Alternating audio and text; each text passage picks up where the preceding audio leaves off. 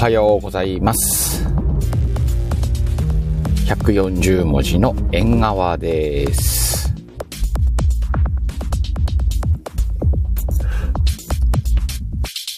今日はねえー、っと寝坊してます。寝坊って何時まで寝てたんだ？6時6時半くらいに一回起きたんだけどね。その後、ゴロゴロゴロゴロ、今まで布団の中にいました。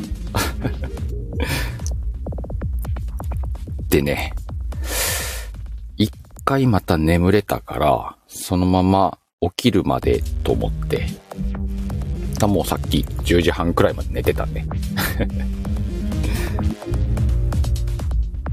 で、これ、このライブ、あれ、どうしようと思ってまあでも、目が覚めたんでね、よし、始めるかってことで、いつもより20分遅れぐらいかな。です。えー、っと、いつも通りね、スペースを開こうと思うので、ちょっとダラダラしゃ喋ってますね。うーんと、これスペースもそろそろタイトル入れるようにしたらいいのかな。タイトル合わせてみるか。初心初心なんだって、初心の感じが違う。あ、今日初心といえば今日髪切りに行かなきゃないんだな。全然初心と関係ねえけど。床屋さんに。床屋さんって今言っちゃダメなんだっけ？理容室に行こうかな。と思ってます。しばらく行ってないから髪ボッサボサだもんね。ちなみにあんまり髪を切りに行く人ではありません。お、土よ、おはよう。えー、初心を覚えてるかな？繰り返すのもいいようだ。だそうです、今日は。だそうですって前が書いたんだろう。ついさっき、これをね、書きました。ちょっと待ってね、もう少し。本編を話す前にさ、うんと、スペースを立ち上げたいのよ。マイクつないで、えー、と、縁側のシカヘルかな。シカヘル。あ、で、これにもう一個か。うんと、スタンド FM か。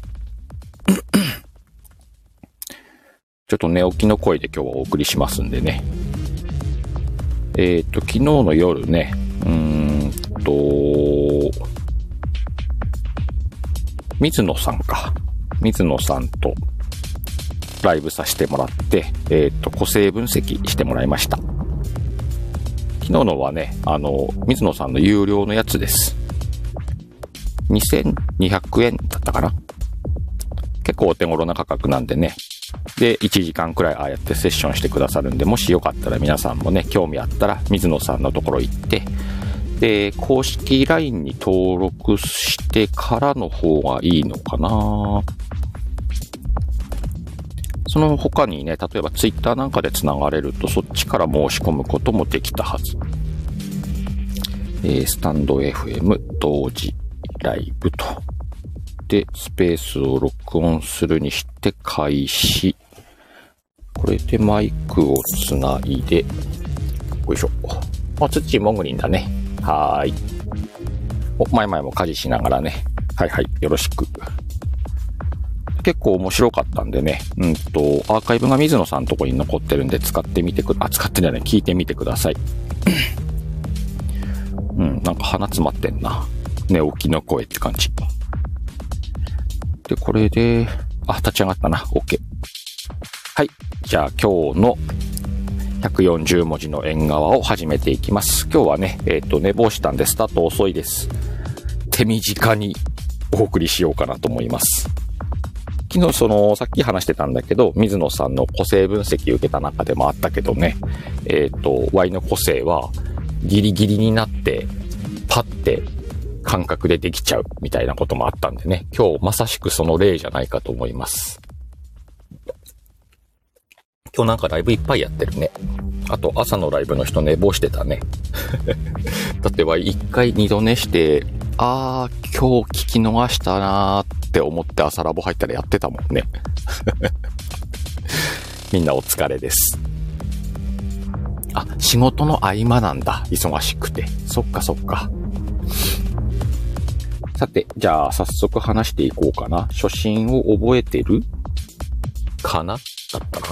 先にツイッチ書いてくれたの。覚えてるかな？繰り返すのもいいようだ。あ、そうだそうだ。この話をしようと思ったんだ。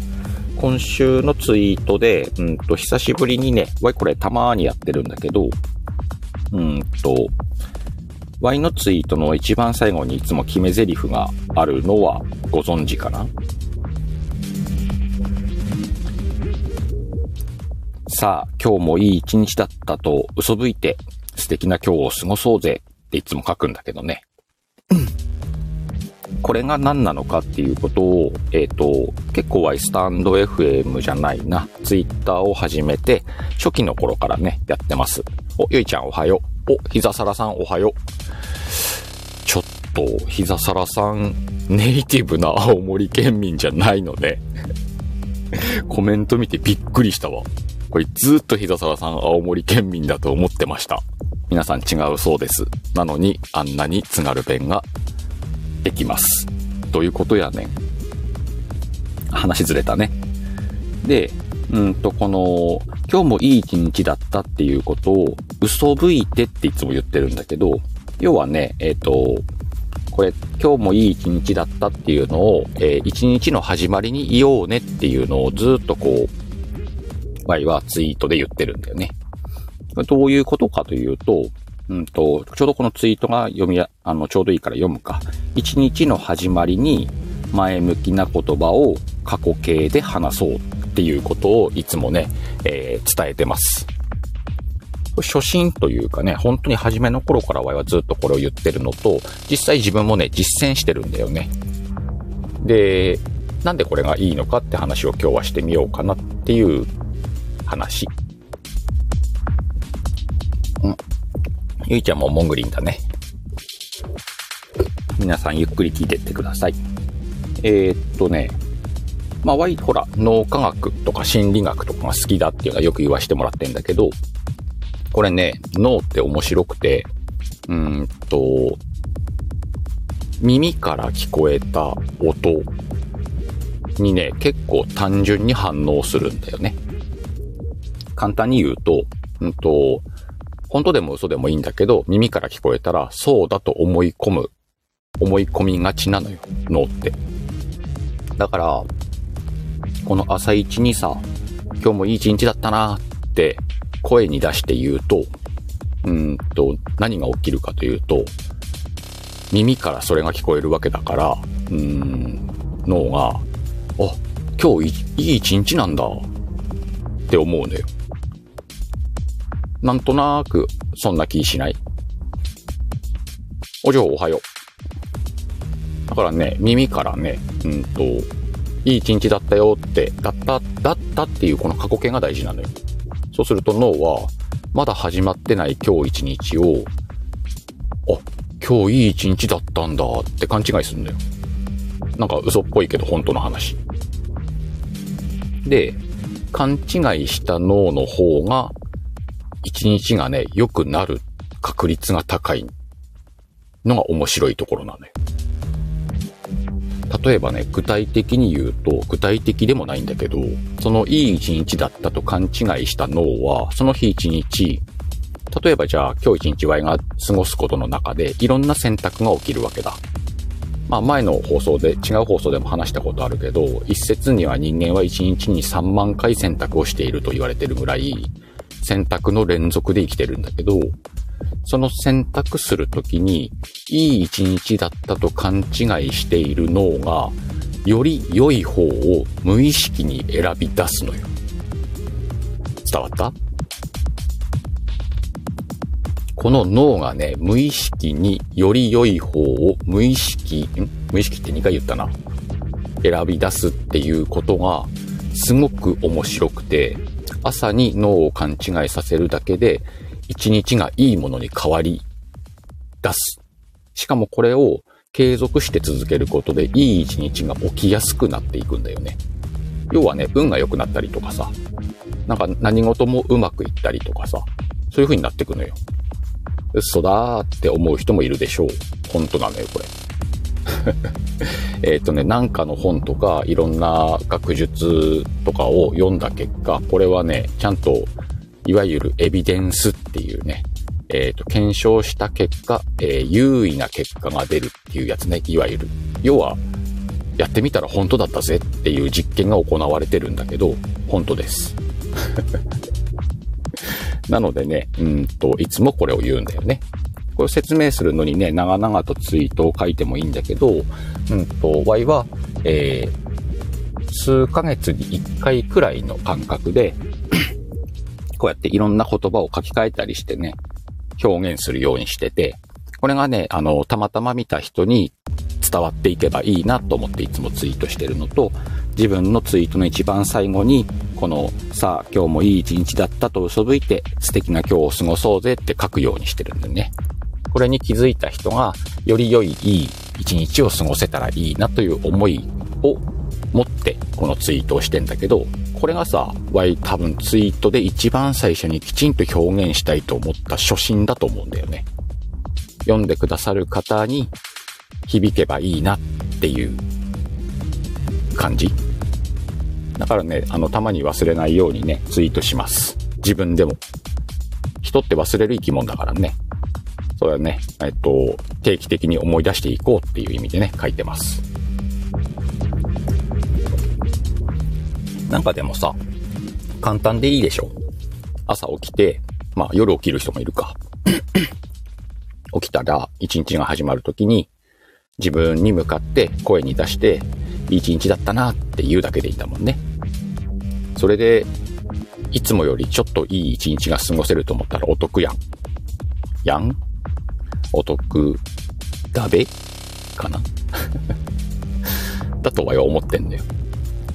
なので、皆さんもよかったらね、やってみて。これね、結構応用が効いて、うんと、例えば一日の始まりに今日がいい一日だったということを今言ってるけれども、うーん、例えば学生さんがさ、受験をするという状態にあった時に、えー、自分はその学校に受かると思ってやる場合、望む場合と、自分はどうせ受からないと思ってやる場合では結果がまるっきり変わるんだけど、これもね、脳が関係してるんだよね。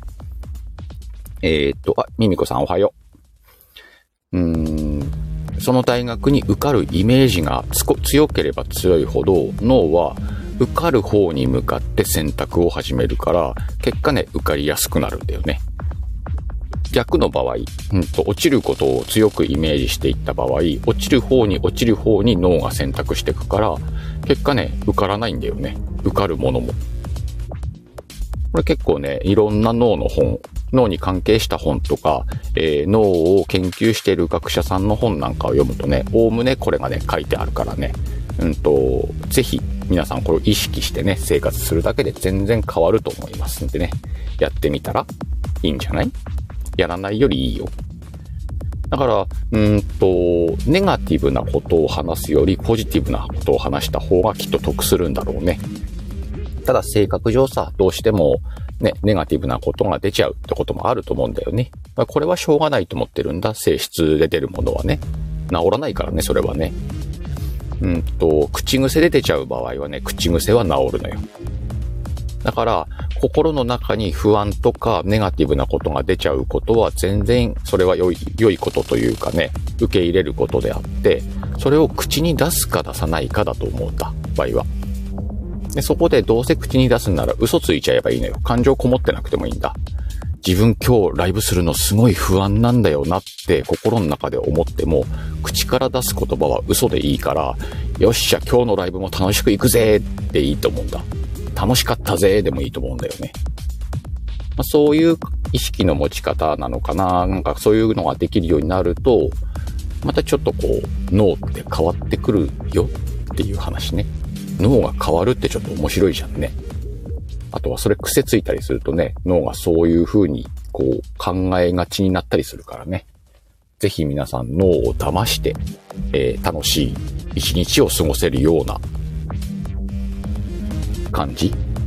やってみたらどう？っていうのがいつもこれなのよ。話してること。で、わいこれね、いろんなこう話をする中でも、ちょっとこう、ちょろちょろ含めて喋ってるんでね、聞いてる人は、あ、あの時もそうかなとか思うかもしんないけどね、そんな感じでは使ってるよ。それこそ昨日のね、えっ、ー、と、水野さんとの対談の中でもちょっと話したんだけど、わいはね、えー、有言不実行な人なんです。とにかく喋ることは喋る。けど、全部実行してるかと言ったらほとんどが実行できてないんじゃってないかっていうぐらいね、あの、嘘つきです。嘘つき。大きいことばっかり喋ってるよね。でも、ワイはこれが言うことによって脳がそういう風に、こう、ワイがやりたいと思ってることは言ってるからね。やりたいことができるように脳が勘違いするという効果もあって、しょっちゅうね、やれもしないこと言ってる。で、結局できないじゃんっていうことがしょっちゅうある。でもその中でもね、あの、できたことってあるんだよね、何個か。なんでね、あの、場合はそうしてます。ベース、あの、嘘つきと思われてもしゃあねえなっていうくらい、あの、あれもやる、これもやる言ってるよね。まあそういう人がいてもいいんじゃないって昨日、あの、水野さんとこでも話したんだけどね。まあちょっと疲れるけどね、この、このやり方ね。あの、あ、できなかったっていう気持ちもやっぱ生まれるから、それとどう戦うかだけどね。我は開き直ってるけど。まあ、ぜひぜひ皆さんそうやってね、脳を騙してみてください。そうね、ミミコさん、思い込み大事。あ、お嬢も言ってるね。意識の持ち方大事ね。そうそう。この辺がね、結構面白いのよ。そうね。お嬢の言葉が人生作るっていうのもわかりますと。ミミコさんできると思ったらできることたくさんある。そう。これよ。で、特にさ、こうやって配信してると、まあ、の、やりたいことって出てくんのよね。でもさ、いや、自分忙しくてできないわ、とか、自分まだまだだからできないわ、みたいなことを言ってると、やっぱりできない方によるよね。で、これを、あの、あえて声に出して、あの、放送とかで言わなくていいんだよ。自分の耳に聞こえりゃいいんだからね。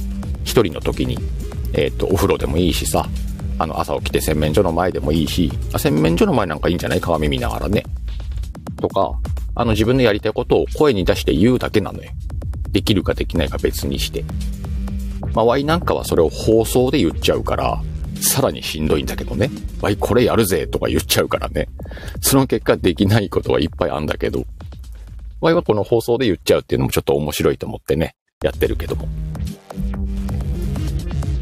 えー、ミミコさん、すぐこういう意識を数字に示そうとする人、うまくいかない。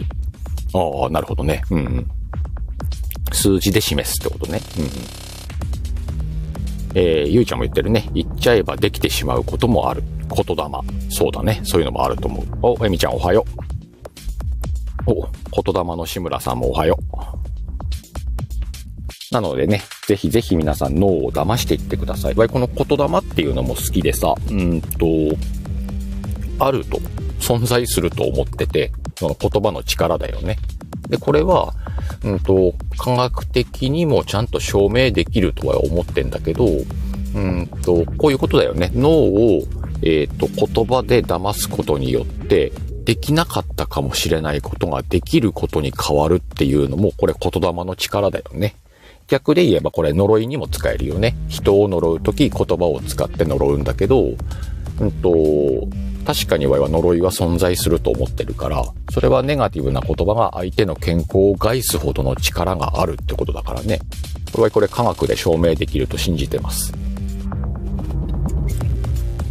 昔さ、ちょっと呪いの話しようか。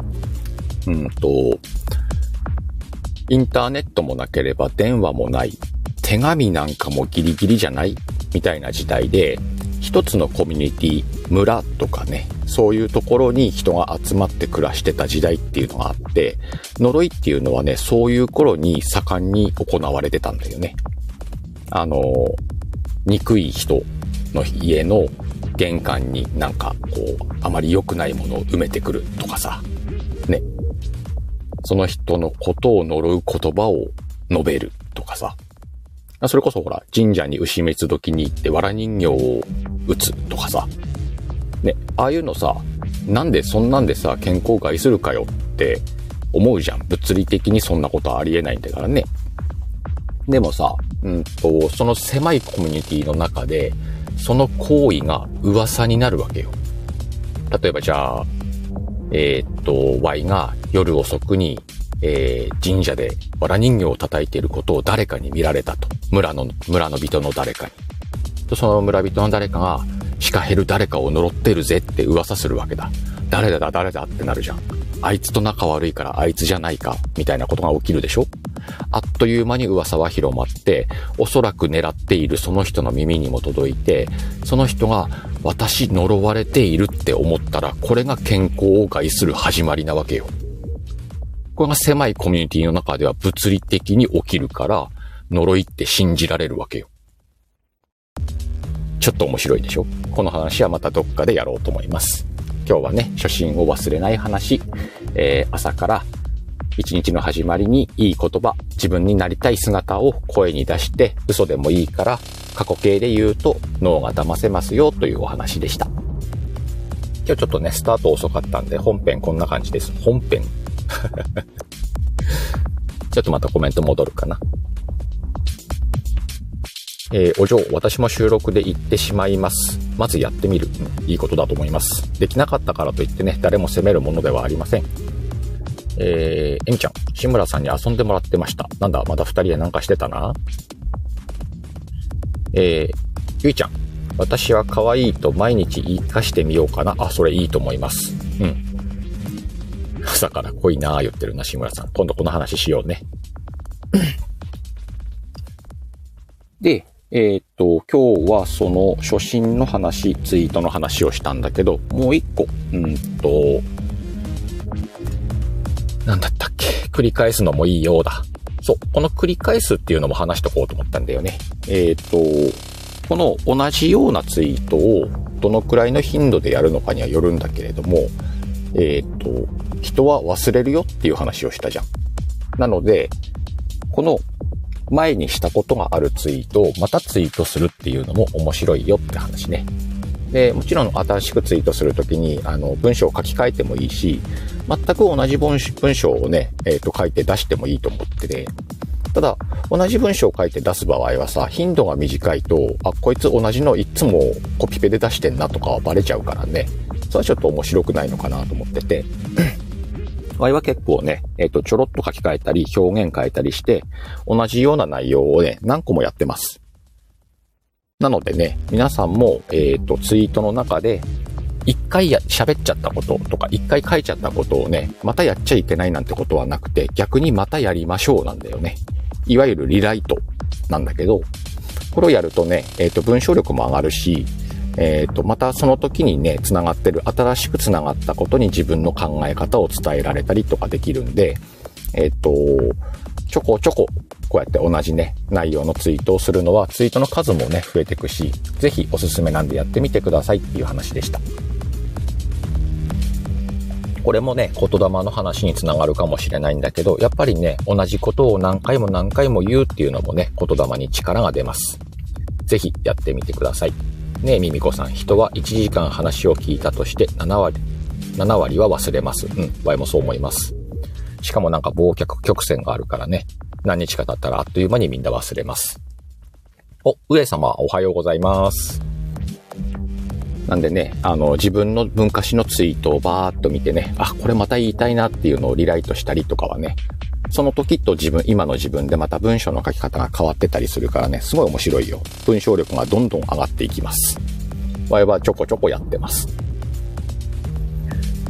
なのでね、えー、皆さん、えー、初心と繰り返しをツイートに取り組むとね、取り込むと、また面白いツイッターが運用できるんじゃないかなと思うんで、ぜひやってみてください。えっ、ー、と、きっとあなたのアカウントが魅力的になるでしょう。という話でした、今日は。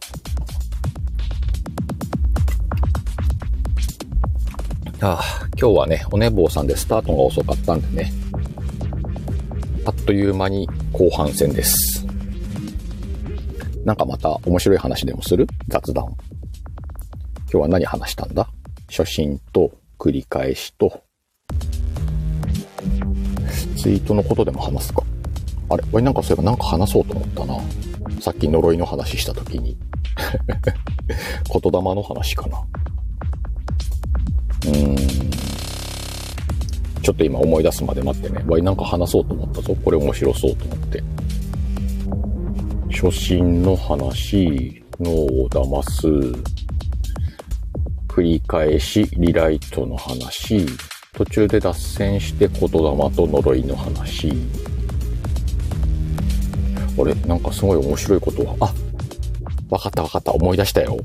せっかくこの脳の話とか言霊の話をしたんで、うんと、ちょっと面白い発信の仕方を話してみようかな。今日の雑談はそれです。うーんと、毎日同じ時間に配信をするとか、毎週同じ時間に配信をする。これ結構普通のことだよね。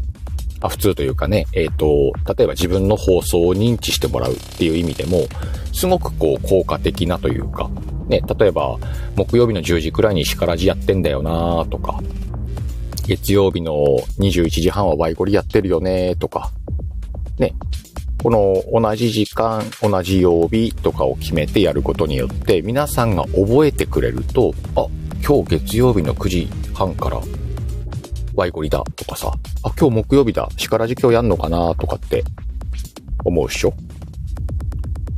でね、これが、まあ、定期ライブってやつだよね、要は。まあ、ツイートでも同じだよね。定期的な時間にツイートするっていうことにも同じ効果があると思うんだけど、うんとね、まあ、今、Y、あえて 二つの例を出したんだけど、Y ゴリは月曜日の21時半。シカラジは木曜日の10時頃やるかもね。なんだよね、実は。みんな知ってたかな？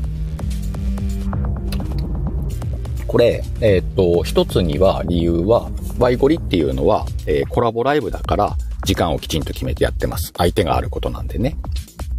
で、シカラジは一人なんで、えっ、と、遅れることもあれば、できないこともあります。ライフスタイルによってね。そういう事情があるので、そういう立ち位置にしてるんだけど、実はね、ここにもう一つ仕掛けがあって、お、おはようワッホー。昨日はありがとうございました。その仕掛けっていうのは、えー、っと、木曜日のシカラジの方にかけてあるんだけど、うーんとね、ランダムなんだよね。ね。定期に対してランダムという方法を使ってるんだけど、このランダムっていうのはね、また脳の関係の話になるんだけど、ちょっと面白い効果があるのよ。えー、っと、うろ覚えの知識で言います。なので間違ってたらごめんなさい。昔ね、えー、あれは、うーんと、動物実験だったと思うんだ。ネズミだったか猿だったかちょっと思い出せないんだけど、えっ、と、ボタンを押すと餌が出るという装置をつけて実験したことがあります。実験した団体があるんだろうね、研究者がね。で、ボタンを押すと餌が出る。ボタンが押すと餌が出る。最初はね、あの、餌って食べ続ける。満腹になるまで食べ続けるからね。えっ、ー、と、ボタンを押す、食べる。ボタンを押す、食べる。これを続けます。なんだけど、お腹いっぱいになったら押さないんだよね。だって、お腹いっぱいだもん。で、お腹すくとまたボタンを押す、食べる。ボタンを押す、食べる。これはなんとなく理解できるよね。で、このボタンにちょっとね、仕掛けをした。その研究では。えっ、ー、と、ボタンを押すと50%の確率で餌が出る。というボタンに変えたのよ。この50%の確率で餌が出るってことは、まあ、例えば5回連続出ないこともあれば、10回連続出ることもあって、で、おー、青い鳥だ。ヒロさん、ありがとうございます。急に青い鳥。ね。で、要はランダムってことね。うんと、押しても押しても出なかったりするし、たまにこう押したら出るようになるし。まあ、このパーセンテージが50%だったかどうかはちょっといまいち覚えてません。まあ、そういう実験があって、要は、えっ、ー、と、ボタンにギャンブル性を持た持たせたんだよね。そしたらその動物はどうなったかというと、お腹が空いている、お腹がいっぱいに関係なく、ただひたすらボタンを押し続けるという行為を取り出しました。さて、なんででしょう？っていう話なんだけど、うんと、要はね、えっ、ー、と、最初の方はボタンを押すっていう行為は餌を食べるためだったんだよね。餌という報酬が欲しくてボタンを押した。なんだけど、ランダムにすることによって、餌が出たっていう時に快楽物質が脳に出るのよ。ドーパミンっていうやつだね。確かドーパミンだったと思うな。そうすると、その快楽物質を出すことが目的になるから、餌が出るか出ないかは、あ、お腹が減ってるか減ってないかもう関係なくなっちゃうのよ。お腹が減ってなくても、ボタンを押してその快楽物質に触れたいわけよ。要はギャンブルを楽しみたいわけ。押して、押して、押して、あ、出たっつって、ドバってこう、快楽物質が出るから、またボタンを押したくなんねん。中毒性があるんだけど、このところまでは理解したかな？ギャンブル性のあること、ランダムであることにギャンブルの感覚があって、え、快楽物質が出て、えー、自分の生理的意志とは関係なくボタンを押してしまう行動については理解したかな？はい、じゃあ話をちょっと戻すよ。えー、毎週月曜日の21時半に流れるワイがワイワイゴリアズ。木曜日に10時頃、しかもやらないこともあったりする、シカラジ。ほら。これ、ちょっと配信のコツね。ちなみに我々はね、ツイッターも意図してるわけではないけれども、ランダムに書いてます。なので、えっ、ー、と、何が起きるかというと、あれ？今日シカヘルさんツイートするのかな？とか、あれ今日木曜日だけど本当にシカラジってやる？とか、もしかしたら今日もあり得るかもしんないよね。いつも11時くらいにやってるけど、あれ ?10 分、5分経っても始まんない。10分経っても始まんない。今日もしかして休みかな？って思った人もいるかもしれないよね。で、11時に20分に今日開きました。開いたのを見たとき、あ、やってたって思ったら、その、あ、やってたのところにもしかしたら脳内物質が出てるかもしれないっていう話。ちょっとした配信のコツでした。詳しく知りたい方はまたどっかでお話ししましょう。さて、今日もね、12時くらいで終わろうと思うんですけれども、あと10分くらいなんで、いつも通り、えー、告知の時間にしようと思います。今いらしてる方でね、告知があったら、コメント欄に書いてください。面白おかしく読みます。うんと、スタイフの放送以外のコメント、コメントじゃないや、と告知、宣伝でも OK です。自分のページページの PR でもいいし、えー、これから何々やろうと思ってるんですでもいいし、何でもいいんでね、コメント欄に書いてください。えー、面白おかしく読み上げます。で、とりあえず取り急ぎじゃあいつも通りシカヘルの今週の予定でも話していこうかと思うんだけど、えー、と、あ、それこそ明日だね。21日、21日じゃないや、月曜日21時半。えー、ワイがワイワイゴリアズ、えー、3度目の正直、お嬢がゲストでね、何事もなく上がれればいいなと思ってます。もちろんね、お嬢また何かがあって上がれない時はね、それはそれで美味しいので、あの、お気になさらずに、無理せずに楽しく明日ワイゴリ話しましょう。それから、火曜日は23時から予定通りバステとの誘惑やります。水曜日が21時半から価値観やります。で、水、木、木曜日は、えー、シカラジが10時くらいからやるかもね。で、もしかすると、えっ、と、相方次第なんだけど、ちょっともさんが大丈夫であれば、金曜日、しかともやろうと思ってるんでね。えー、金曜日のしかともは22時から、やるとなれば22時からだと思うんでね。ただ先週の予定だったのが忙しくてできなかったんで、まあ、ちょっともさんね、今忙しいんでね。できるのか、できないのかって思ってるけれども、一応ね、えー、しかとも2のボリューム2をやる予定です。愛の予定はそんなところかな。じゃあ行きます。はい、お待ちしてます。お、これこれ、えー、ワッフル水野さん。11月30日に新番組始めます。やっぱりこの新番組気になってんだよね。詳細がまだわかんないんです。でも、水野さんが新番組を始めるのが11月30日ということなんでね。ぜひ皆さん楽しみにしててください。